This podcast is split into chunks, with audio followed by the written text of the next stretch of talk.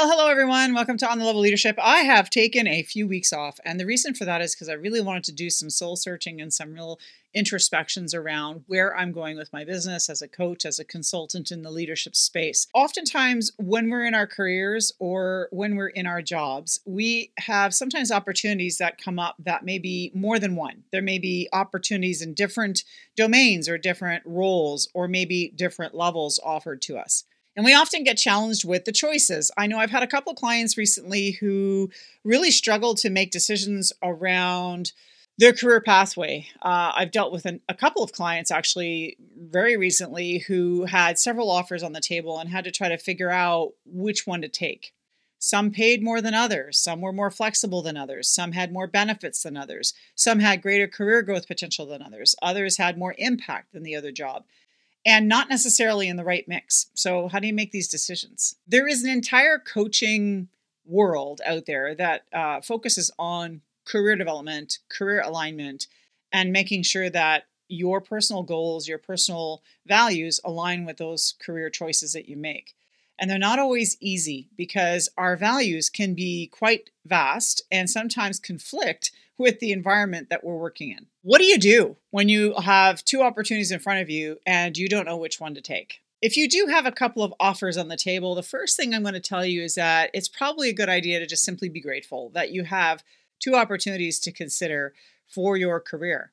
Now, they may not be exactly what you were looking for, but nonetheless, if you have two organizations or two groups or two people interested in hiring you, it's because they saw something in you that was, was of great value and in their mind aligned with what they were looking for. So kudos on that. But the second thing I would say is really get to know yourself intimately. If you don't already have a good, clear sense of you, I would recommend you take some time. Go be quiet somewhere. One of the things that really occurred to me in the last four weeks is that the realization of how loud my world is. It's really loud, like super loud. In and amongst all of this, I have a business to run. I have clients that I'm currently serving and trying to serve new clients. I'm looking at developing programs and trying to figure out my strategic direction. I'm taking a course, I'm being coached. There is so much going on. There's financial stresses and strains, and paying the bills, and getting mortgages renewed, and so much noise. There's one thing I hate all the noise, noise, noise, noise. The thing that one has to do, and is probably one of the hardest things to do, is to become quiet silent. Go sit somewhere. Something that I have been known to do in the past is to go sit in my backyard and I take my shoes off and I put them on the ground.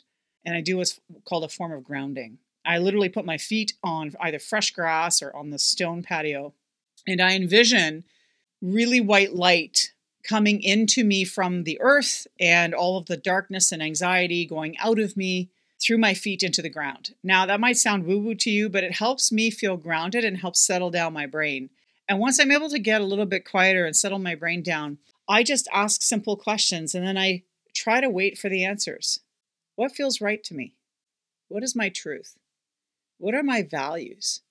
What do I really enjoy in life, at work, in my client interactions? What do I love most about my business? Now, I'm doing this work right now in the course I'm taking with a coach named Kat, and I'm going to put the link to their course down below. If that's if you're a coach and you're interested in coaching uh, or being coached and learning about the coaching business, I would recommend you join their their group. There's value in this, even when in the clients that I'm serving right now who are challenged with career choices in their lives. It really comes down to your values and what you really are looking to achieve in your life over time. Like, what are your goals? And people always say, well, that's just a simple question. What are your goals? Like, who cares what your goals are? Well, I care what your goals are because your goals and your values are super important. Because if you don't align your career aspirations with those in some way, you're going to find yourself really miserable in that job. You're going to feel out of place. You might not be successful in it. And you might feel like your confidence takes a beating because you're not in the right place. It's not for you. So, what are your values? Because if your values don't align, like my values no longer aligned with the job I was in, work life balance was not possible as an executive in the role that I was in. So, I decided, okay, it's time for me to look for something that provides a bit more balance for me, that I can actually like clock off in the evenings and on weekends and not feel guilty about it or have to find someone to back me up.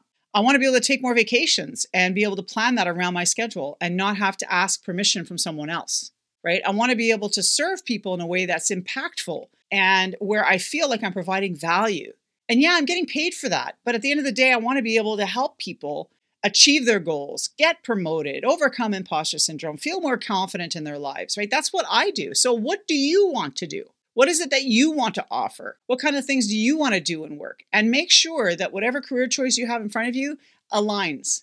Now, there will never, ever, ever, ever be a perfect job. I want you to keep that in mind. Even as a consultant or as a coach, being in business is never perfect. There are things here in the business that I cannot stand. I hate accounting. I hate it, but I do it because bookkeeping is important.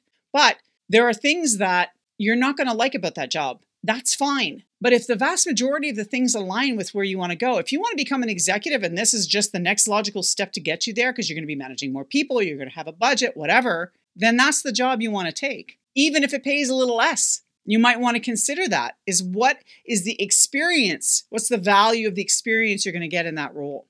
And how might that actually end up being a greater value to you to be able to compete to jobs that actually pay significantly more later? I would even suggest that you weight these things. What's more important from one to five, one to 10? All I'm going to say is if you're having a real hard time deciding between two organizations or two jobs, it shouldn't just be about the money, guys. It should not just be about the money. That's important. I mean, we need money to pay bills, but that should not be the the focus of your decision. I would love to hear your stories in the comments if you're following this on YouTube around your experiences and how you made decisions around career choices. I just I wish you all the best out there. I know for me, I'm going to have to make a decision. Am I a coach? Am I a consultant? And I haven't gotten to that place yet. And I know how difficult it is to make these decisions because we want to do good things. We want to make great money. We want to be able to support our families and be able to live the lives that we want. Thanks again for being here this week. I really appreciate the time you take to watch or to listen to any of this information that I provide you. If you have any comments on YouTube, feel free to put them in the comments down below Otherwise, give the video a nice like. And if you like this kind of content and you want to follow me, make sure you subscribe. Anyway, wishing you all the best out there. Good luck, folks. Until next time.